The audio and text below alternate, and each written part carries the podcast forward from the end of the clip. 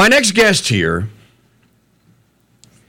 is an extraordinary guest and an extraordinary opportunity for all of you because the field of exorcism and the work of exorcists is very, very much misunderstood.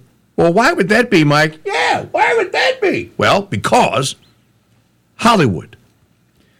Ironically, though, and I bet Mr. Clement probably knows this. Ironically, though, if you read William Peter Blatty's book, The Exorcist, Blatty struggled with his Catholicism his whole life. Uh, it's not known what state he was in when he died, but Blatty was very candid in telling anyone who would listen I did not write a book about demons and about possessions. I wrote a book about the demons attacking the family and breaking it up. Because the theme of The Exorcist, the book, is all about divorce. So it's ironic that The Exorcist starts most of this, or uh, a, a, large portion of it, and The Exorcist, the book, actually gets it most of it correct.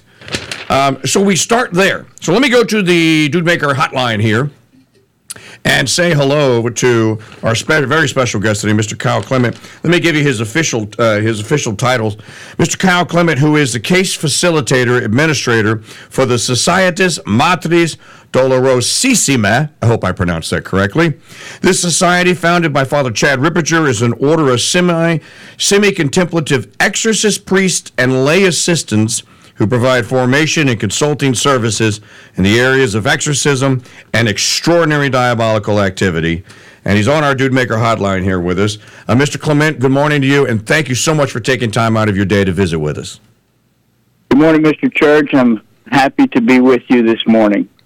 You know, I uh, I didn't know what to expect when uh, when I went on Monday and I got the chance to meet you and introduce myself as your as your audio guy. But I quickly became I quickly became aware of your level of expertise and your knowledge and grasp of the subject. Uh, uh, I probably embarrass you by saying, "Wow, it's almost like I was listening to Father Ripperger at some points in time."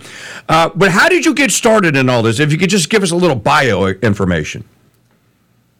So um, never, never look at a priest and say, "Father, whatever I can do to help you."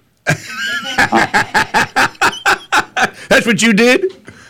I made that mistake a little over twenty years ago, and uh, um, very good priest who was an exorcist. I had no idea, and um, as a fruit of prayer and some interior movement in me, he was a confessor, spiritual director and uh, he began to see some things and and uh, asked to to share some insights. I am not a mystic by any means, um, but what I was seeing was patterns of behavior. Um, I grew up with a herder's heritage. I'm a seventh generation cattle and sheep rancher, um, and so I was always fascinated with the concept of predation. How a predator worked not only on individuals but on herds, what made particular flocks or herds um, vulnerable, the topography, how the predator worked both singly and in groups. And so I, I spent quite a bit of time um, pursuing this knowledge, and both practically and, and theoretically.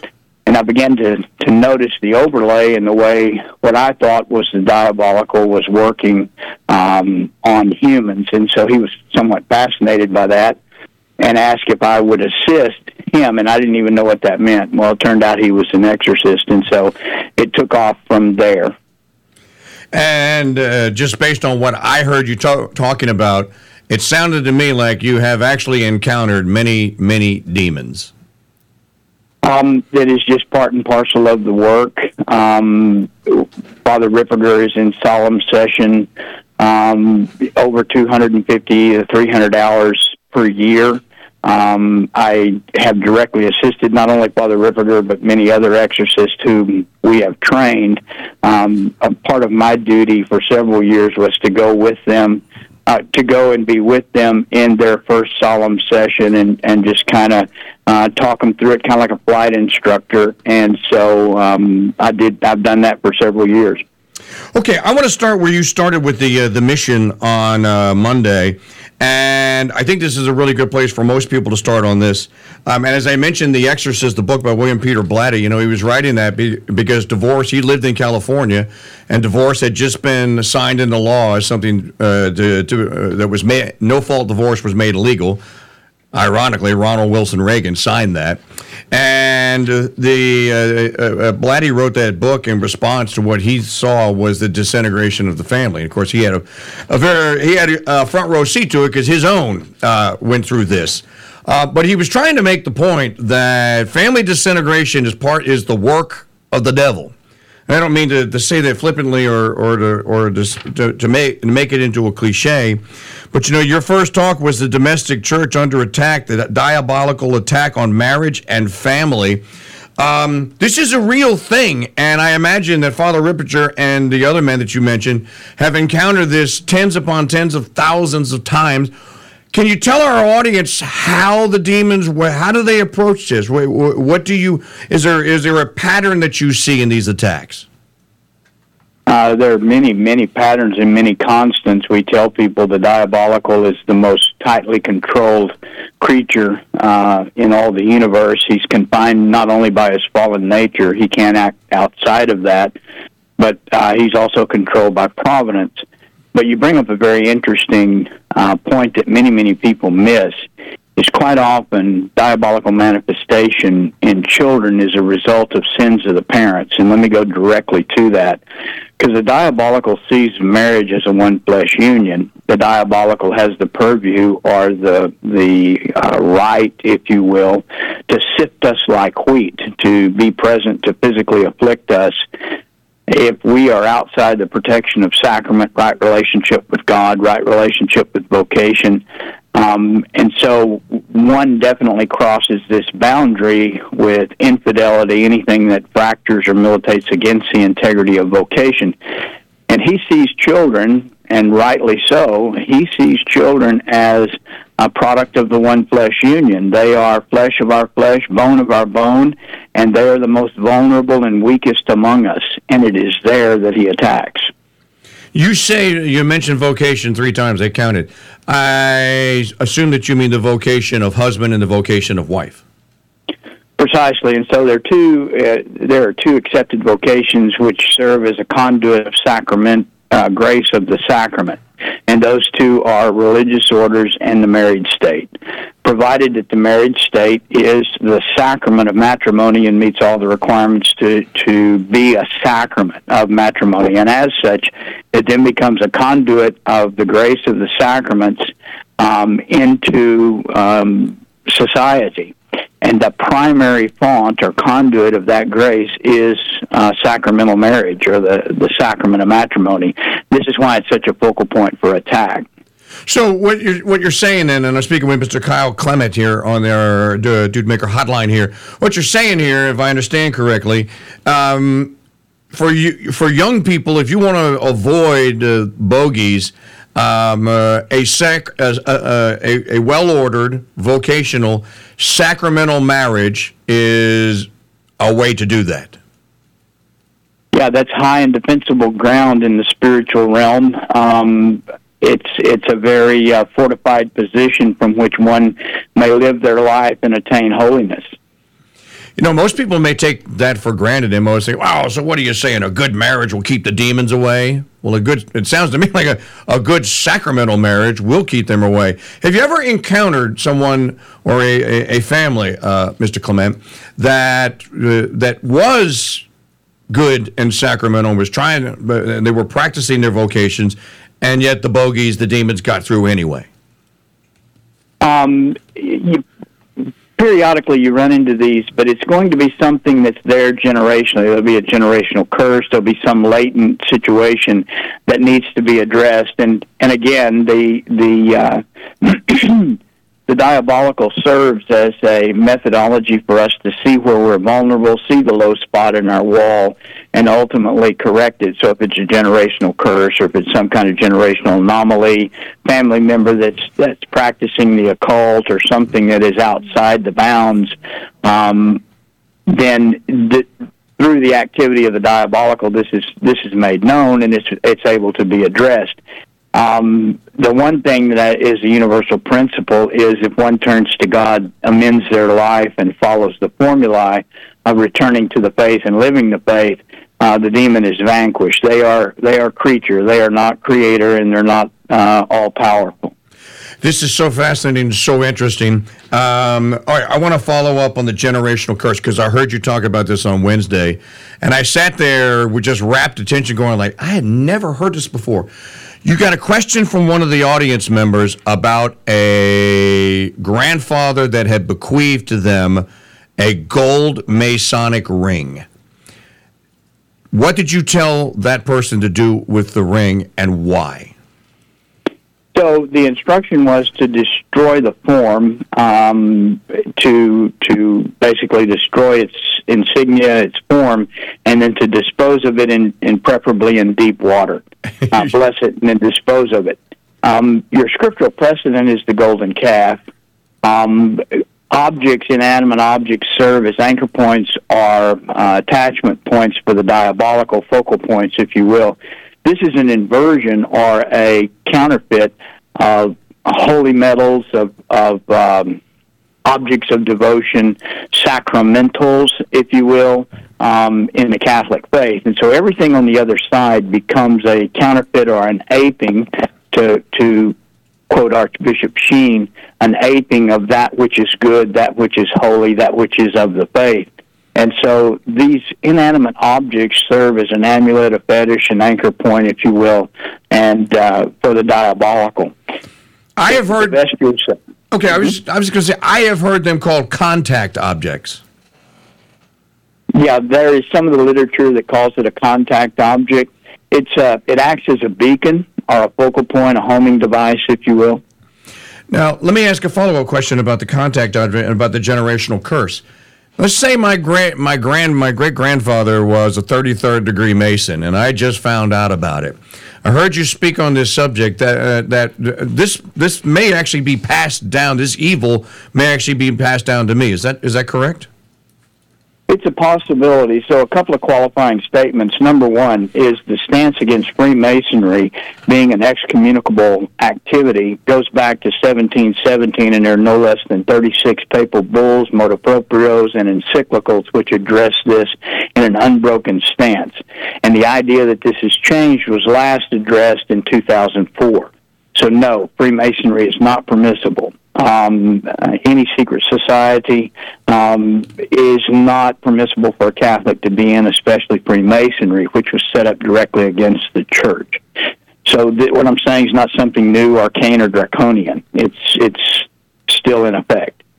Um, so our scriptural precedent for curses being generational is our Lord speaks in in uh, Deuteronomy and says, For those who curse me, I will curse them to the third and fourth generation.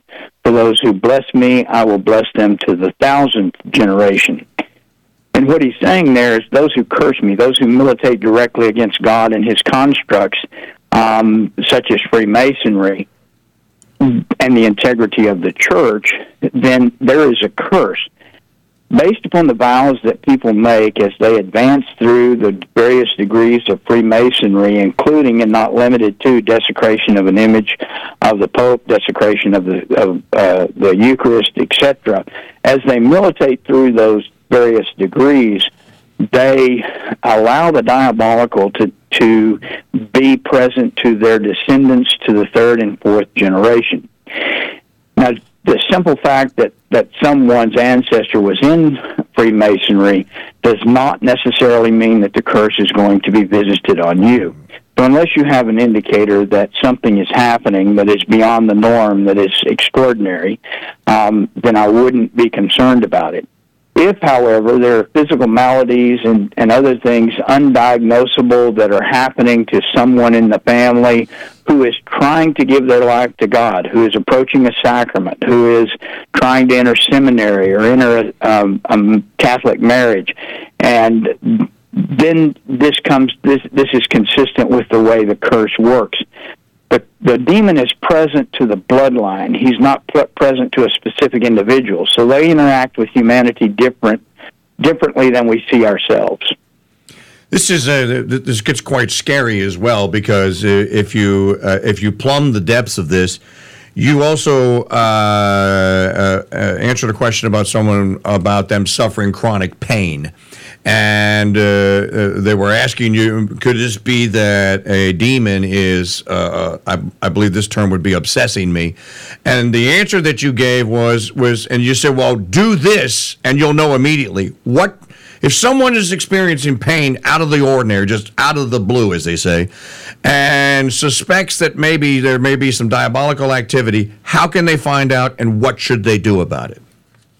Okay, so here's the litmus test. It's a very simple prayer. There are a lot of these little it, litmus tests and things you can use in the field.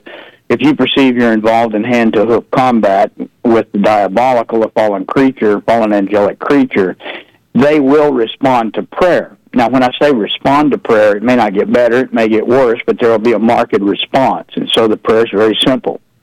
You feel a pain, whatever it may be, um, that seems unnatural. Now, um, all of us as we age, um, I'm experiencing things that uh, are a product of aging that so are not extraordinary. and so, uh, the prayer is very simple. It is uh, Lord, if this is of you, uh, then I give you thanks and praise, and I join this physical discomfort to the agony of the Christ in the Passion.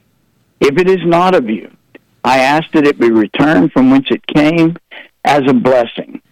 Um, you may even pray that it may be increased tenfold as a blessing. And what you're going to find is, if it's diabolical, the quality of the pain will change immediately. Uh, most of the time, it will disappear um, if it is of a diabolical uh, instigation.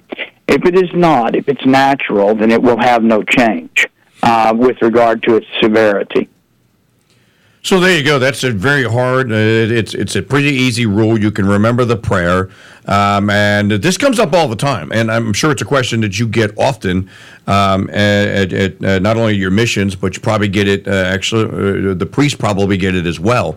You know, there's a tendency. My friend uh, Ralph Sarchie has uh, had a little bit of dealing with this in the New York Police Department, and, you know, Ralph is, is a New Yorker and said, you know, everybody wants to just blame it. The devil made me do it. That's a convenient cop out excuse, Mike. That's not always the case. Yeah, are there demons there? But they're not always to blame. Would you, uh, could you talk a little bit about what, what things, what, what would we be looking for if we thought that the demons were to blame?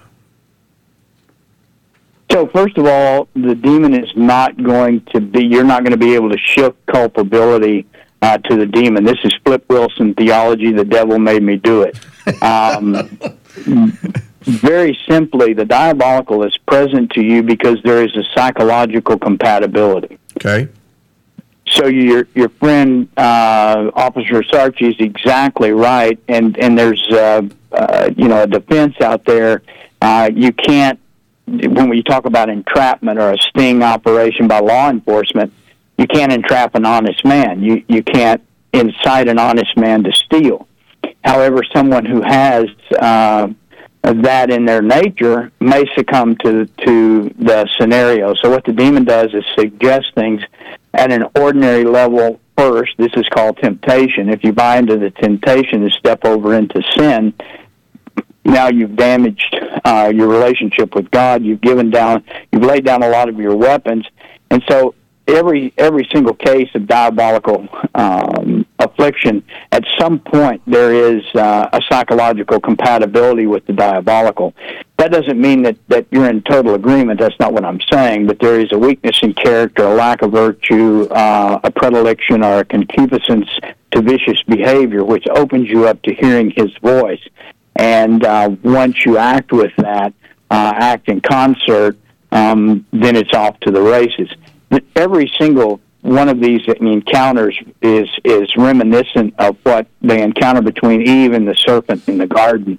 The serpent is essentially sees her already engaged in the sin of thought, contemplating the fruit, contemplating the forbidden tree, and he actually just gives voice to her thought.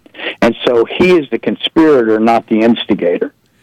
So that's that's uh, interesting that he is the inst- he's the he's a co-conspirator. He's not the instigator. Uh, the uh, Mr. Uh, Kyle Clement is with us here on our Dude Hotline.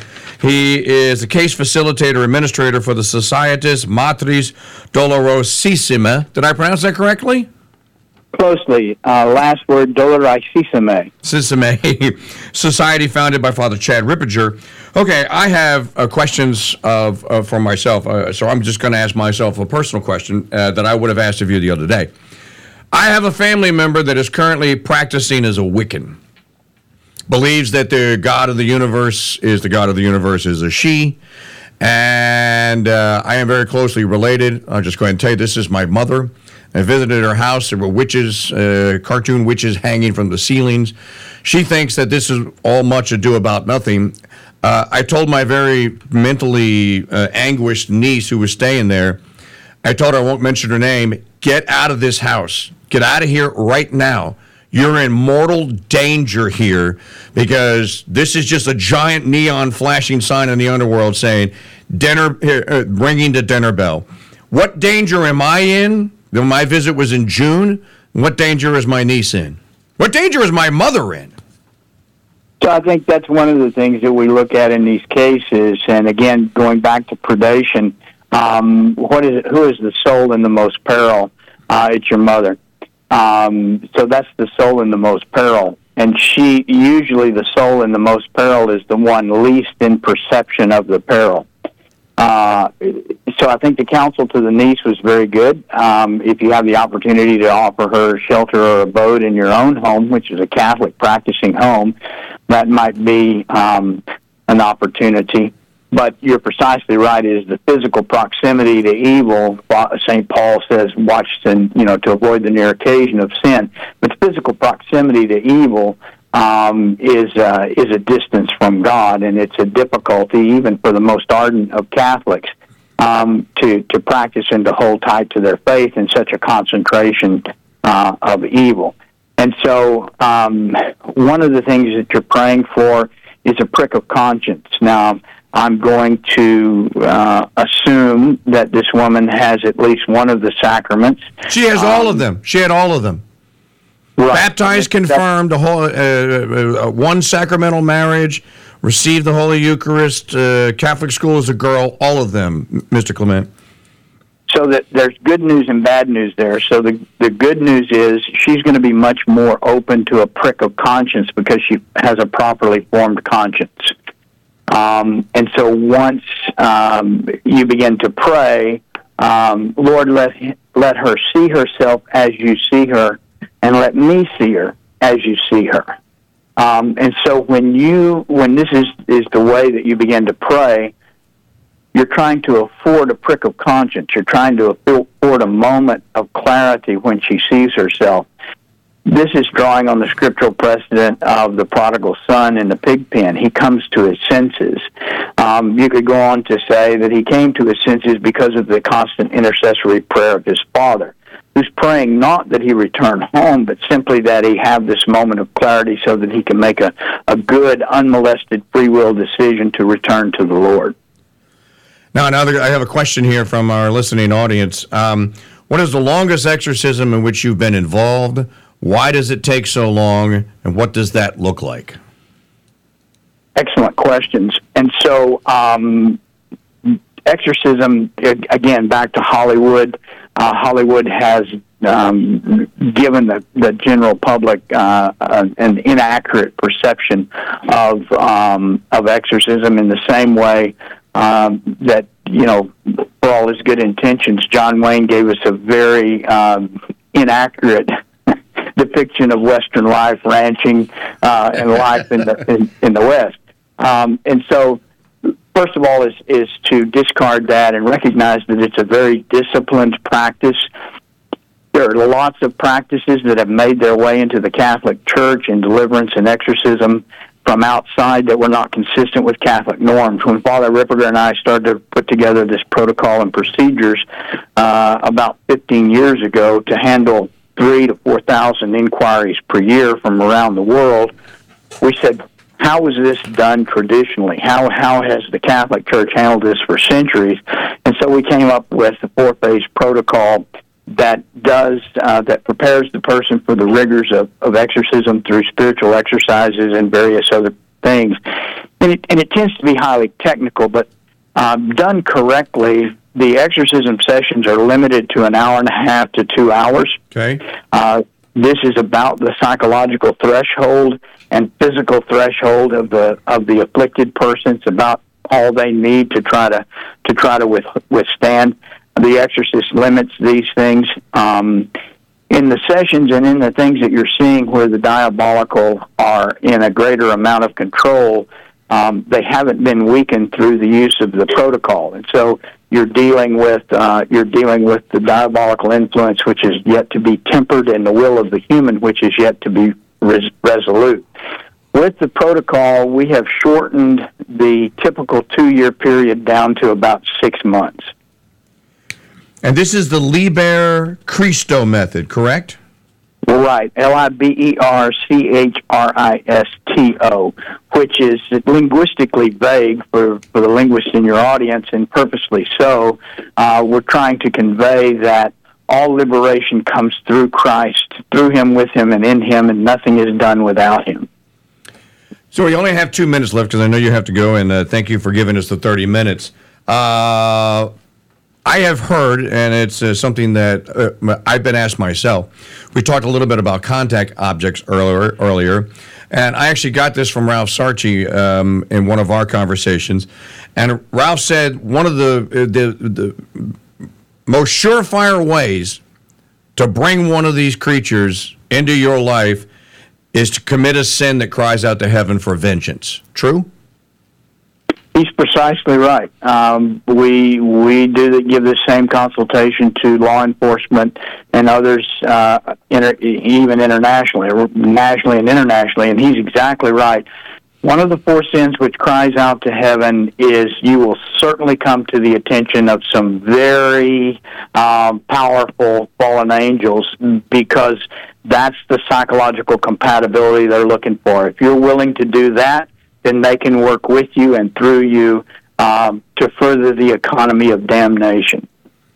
So that's uh, that's the last question I have. I hope that uh, I can call you again and maybe we can uh, visit again, uh, Mr. Clement. And thank you for being generous with, with your time. But I'm not going to let you leave until you still tell the flower story. The flower. Oh, we have to end this on a good on a on a happy note. so we started talking. We started talking about marriage, and uh, the uh, the husband and wife, after 40 years of marriage, they find themselves in the uh, in the priest office at the wife's insistence to talk about problems they're having in their marriage, mainly communication. And she says, "Father, he just doesn't know me anymore. He won't speak to me. He won't, he won't talk to me. We, he just uh, and he doesn't even know me." And so the priest is trying to take up for the the uh, the farmer husband, and he says, "I'm sure he knows you." He says, "John," he says, "What is her favorite flower?" And the husband scratches his head, thinks a minute, and says, self rising. it's just a, it's a great way to end a very serious talk. you know, and and I uh, I got to tell you, Mr. Clement, uh, I I, uh, I I laughed heartily, but then I I had the thought after you told the joke. I'm like, even in among exorcists, and I've seen Father Ripperger laugh. Practicing the faith, there's still joy you can't take the. There's joy in being a Catholic. There's joy in being in saying, "God, take me. I want you to. I want to. I, you know. I, I seek. I'm seeking first. I'm trying, Lord. I'm seeking first the kingdom of God." And after you give this this this, this two hour long dissertation, you're talking about all this evil. You tell the flower joke, and I went, "That guy's a Catholic." it is it is true. It is all joy um, because at the end of the day, these are creatures and they are not creator. And our relationship is primarily with the, the creator. And this is the most functional theology that you you will ever be around. The demon doesn't engage in speculative theology. He doesn't engage in all of these things. He will either yield or he will not yield. And um, what's true is true. So, uh, uh, can folks find Liber Christo method on uh, the uh, the internet? Yes, and so thank you for that opportunity. So, two websites www.liberchristo, L I B E R C H R I S T O dot org, and Montechristo, M O N T E C H R I S T O dot net and there's a lot of free resources there. There's YouTube talks, there's downloadable PDFs, there's all all kinds of things there that that cost nothing, and then there are some seminars and retreats and other things which are at a cost. But Father is uh, is very adamant about trying to get as much of this uh, information out there in the hands of the lay faithful as we can. Well, we will help facilitate that in any way that we possibly can, and uh, I think that uh, this will warm your heart, uh, uh, Mr. Clement, as you as you exit our telephone here. That the segment that comes up next here every fr- Friday on the Mike Church Show is called Free Farm Friday, and it's all about regenerative farming and man's relationship of living on with the land that God blessed us with. So uh, you said you were seventh, uh, fifth generation rancher. Seventh generation. Seven. We raise, yeah, we raise cattle and sheep and, and some poultry. Uh, we are uh, we are behind the gate sustainable, which means uh, we can shut the gate and live right there.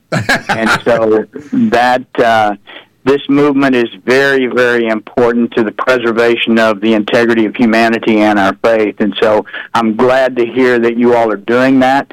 Uh, you're in one of the most beautiful parts of the world to do that. Um, the abundance of God's bounty in South Louisiana is amazing. Well, um, I'd like to invite you back sometime and we'll talk about farming a little bit. How about that? Sounds good.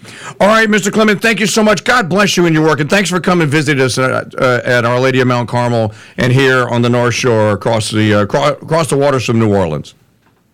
You're most welcome. I look forward to being with you and your listeners again.